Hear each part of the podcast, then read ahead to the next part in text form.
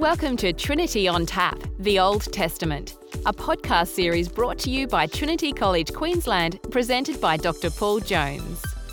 4.2 A Tale of Two Kings. Well, g'day again. Glad to have you back for another podcast. In some ways, this is part two to the last one, building on the ideas from last time about the kinds of response that we can make to God in times of crisis. So, one of the most important lessons in chapters 18 and 19 of Jeremiah was that the future is not set in stone. Different paths lay before you. Life is not a blueprint that you can fall off. There are always good and bad choices that you can make. So, how do these two responses actually look, whether we turn left or right, so to speak? To answer that, we're going to look at Jeremiah again and see what he had to say about two Judean kings who, in their time of crisis, modelled the two choices that we looked at in the last podcast. One went the way of malleable clay, and the other chose to become a smashed pot. It's interesting, actually, that our tale of two kings in this podcast is about a father and his son. Our first king is the legendary King Josiah, arguably the best king that Judah ever had, and the second king, the bad one, is his son Jehoiakim, ending with an M, not to be confused with another king, Jehoiakin, with an N. So, the story of Josiah is told in 2 Kings 22 and 23. Um, and it was during his reign that Hilkiah the high priest came across the book of the law in the temple, which was probably like an early version of the, the book of Deuteronomy, which had been lost for hundreds of years. So, what happened next is, is interesting because here we have an example within the Bible of a biblical character hearing and responding to another part of the Bible. So, how did King Josiah respond when his scribe read the book of the law to him? Well, quite simply, 2 Kings 22:11 reports this: When the king heard the words of the book of the law, he tore his clothes. And as well as tearing his royal robes in grief, Josiah immediately insists on a whole bunch of serious reforms, famously known as, wait for it, Josiah's reforms, which meant that he set about ridding the nation of false idols and places of idolatrous worship. So when you're reading the book of Kings, you'll see these referred to as high places, and that's simply because sacred sites in the ancient world where people offered sacrifices and burnt incense were often established on hilltops not all high places were bad because some of them were established to worship Yahweh. But Solomon also built lots of them for his wives many foreign gods, and that's, that's what led to the major problem here in Israel and in Judah. Anyway, unfortunately, in spite of Josiah's admirable response to Scripture, those changes came too late to save the people of Judah from also going into exile. As God puts it to Josiah through the prophetess Huldah, he says, Your response is right, but this people are too far gone. I'm paraphrasing there, by the way. But God basically says, It's good what you're doing, Josiah, but it's too late. And as I mentioned previously, sometimes things have to get worse before they can get better. But regardless of that outcome for Judah, which isn't great as a nation, King Josiah's encounter with the book of Deuteronomy is sort of paradigmatic of how God's people ought to respond to Scripture. In these chapters about Josiah, uh, his reading leads to interpretation, which always happens, which in turn leads ideally to obedient action, right? So, reading, interpretation, action. And while God's judgment on Judah is unchanged, God does relent. He changes his mind about Josiah and what's going to happen to Josiah. He says this to him in verse 9, 2 Kings 22, verse 9.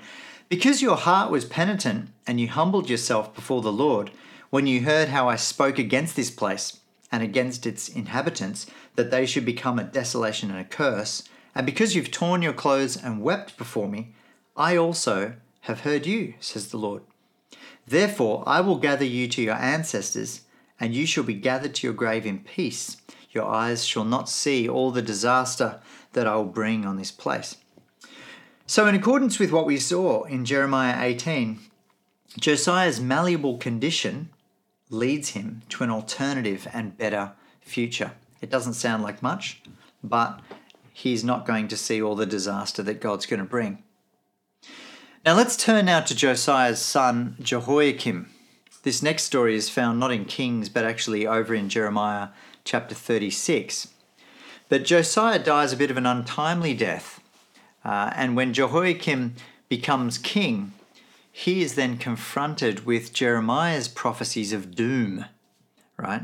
So you'll notice this story has the same ingredients. Again, we've got a Judean king, we've got a prophet, and we've got some passages of scripture. But the interaction between those ingredients is very different, so we end up with a very different outcome. In this story, Jeremiah has been prophesying warnings and judgment against Jerusalem for some time, and Baruch, Jeremiah's scribe, has been writing these things down. When the scroll eventually makes its way to King Jehoiakim, it's read aloud to him. But as the scroll containing Jeremiah's prophecies is read, out loud before the king. Jehoiakim's actions are contrasted with those of his father. It says this in Jeremiah 36:24, neither the king nor any of his servants who heard all these words was alarmed, nor did they tear their garments. Right? So the passage is explicit about the contrast between Jehoiakim and his father Josiah.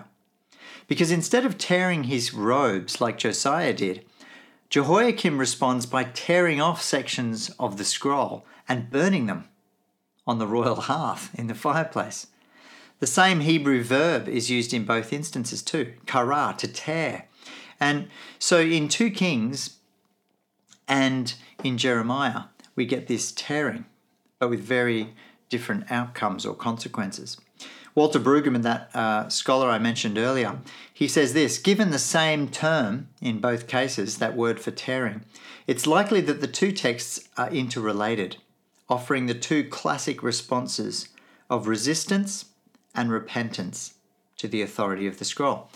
So there you have it a tale of two kings. Both of them are in positions of authority and responsibility in times of crisis, but they respond very differently. Now, when Josiah hears the law being read aloud, and you know, I like to think that Shaphan, the, the king's secretary, was preaching a little as he went, the king is able to imagine this stark difference between his inhabited reality, right, where the covenant with Yahweh is just continually being broken, and the possibility of a world where the people of Judah are obedient to God's law. And so he, he thinks about this dissonance and what he can do about it. And for his part, Josiah gets on with doing everything in his power to effect change. Jehoiakim also feels a conflict between Jeremiah's warnings and his own self centered reality, but he refuses to budge. He refuses to budge in the direction that the prophetic word is urging him. He shows no alarm at Jeremiah's prophecies of doom. He just rips the scroll in disdain and chucks it in the fire right? To use Jeremiah's image, he is a hardened pot about to be smashed. Now, we can make these comparisons between Josiah and Jehoiakim, and we have, but we can also listen to the way that the prophet Jeremiah compares these two kings, because he does exactly that as well in Jeremiah chapter 22. Let me read you verses 15 to 19. Are you a king because you compete in cedar right? That means, you know, because you just got a big house. did your father, did not your father eat and drink and do justice and righteousness? Then it was well with him. He judged the cause of the poor and needy. Then it was well. Is not this to know me, says the Lord?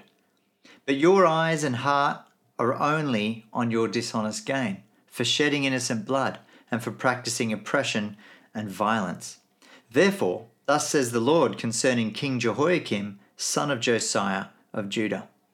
They shall not lament for him, saying, Alas, my brother, or Alas, sister. They shall not lament for him, saying, Alas, Lord, or Alas, his majesty. With the burial of a donkey, he shall be buried, dragged off, and thrown out beyond the gates of Jerusalem. Harsh, but Jeremiah doesn't compare these two kings in terms of how well they understood the scriptures, but by their enacted responses. Did you notice that? He talks about the things that characterized their daily living. So Jeremiah says about Josiah that he ate and drank and did justice and righteousness, all in one breath. You see, the way he just runs those together. Even during a national crisis, treating people fairly and keeping covenant with God come as naturally to Josiah as the daily habits of eating and drinking. And what does God have to say about that kind of lifestyle? Well, he says this He says, This is what it means to know me. And that word know, it, it refers to a personal knowledge. It's a funny concept, knowing God. I mean, how does any one of us demonstrate that we know God? You, you, you meet people sometimes who say, Yeah, I know God. How would you verify that? How well you might be thinking you can't. You can't verify whether anyone knows God. People often claim to know him, but there's no real way to tell. Well, Jeremiah doesn't think so, does he? And it's not just Jeremiah speaking here either. This is a, thus says the Lord moment. This is what Yahweh himself says about people who know him personally. He says you can recognize them. You can recognize them. Not because they walk around saying, I know God, me and God, we're like this. No, you, you recognize them because they eat, drink, sleep, and breathe righteousness. And don't forget what righteousness is. If you've forgotten, go back and listen to podcast 3.2 again. Righteousness is about doing justice to a relationship. And for Josiah, that meant strict observance of the law of Moses not for its own sake, but as a way of expressing the character, the heart of God. It meant ridding the land of idols that were leading his people astray. For us, righteousness means acting in faith. And that means all those things that we've discussed in the last few podcasts. It means bearing the character of God because we truly believe that we are images of God. It means obedience, not, not so that you feel like a better person, or that you're better than anyone else, but for the sake of God's reputation in the world. And look, sometimes it takes a crisis for us to stop, to stop playing all these games that make us feel like someone important, and to ask ourselves, who am I when nobody is watching? When disaster strikes in our lives, it often brings us to a crossroads sometimes to a crossroads that we will never have the opportunity to stand at again. And the choices that we make in those circumstances, they matter. They really matter. If you've been at a crisis point in your life, I think you'll know what I'm talking about. So, what are you? Malleable clay? Open? Receptive? Obedient? Repentant? Or when you hear God's generous word of judgment, when He offers you the gift of conviction, will you harden your heart like Jehoiakim, burning God's words to you in the fire? You know, the good news here is that even if you know you've got some regrets and you feel like you've gone the way of Jeremiah's smashed pot, that's still not the end of the road. And this is where we swing back to the big picture the biblical story. Because what happens with Israel and Judah is that, yeah, they hardened their hearts, and yeah, it led them to brokenness. But from that place, they begin to pick up the pieces and rebuild, like we saw in Ezekiel 37. You remember that vision of dry, dusty bones. God is still there, His Spirit is still hovering over the surface of the chaos, ready to recreate.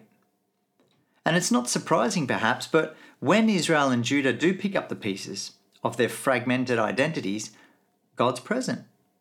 And He says to them, Turn to me, and I will turn to you. He says it again and again through the prophets. If you orient yourself towards me, I will orient myself towards you. And there's a promise of a new covenant on the horizon. So, the question for today as we conclude is simply this Do those who know you know that you know God? Sorry, that wasn't meant to be a tongue twister. Let me ask you that again. Do those who know you know that you know God? Have a think on that. Catch you next time. This podcast was brought to you by Trinity College Queensland. Honest answers to tough questions. Visit trinity.qld.edu.au to learn more.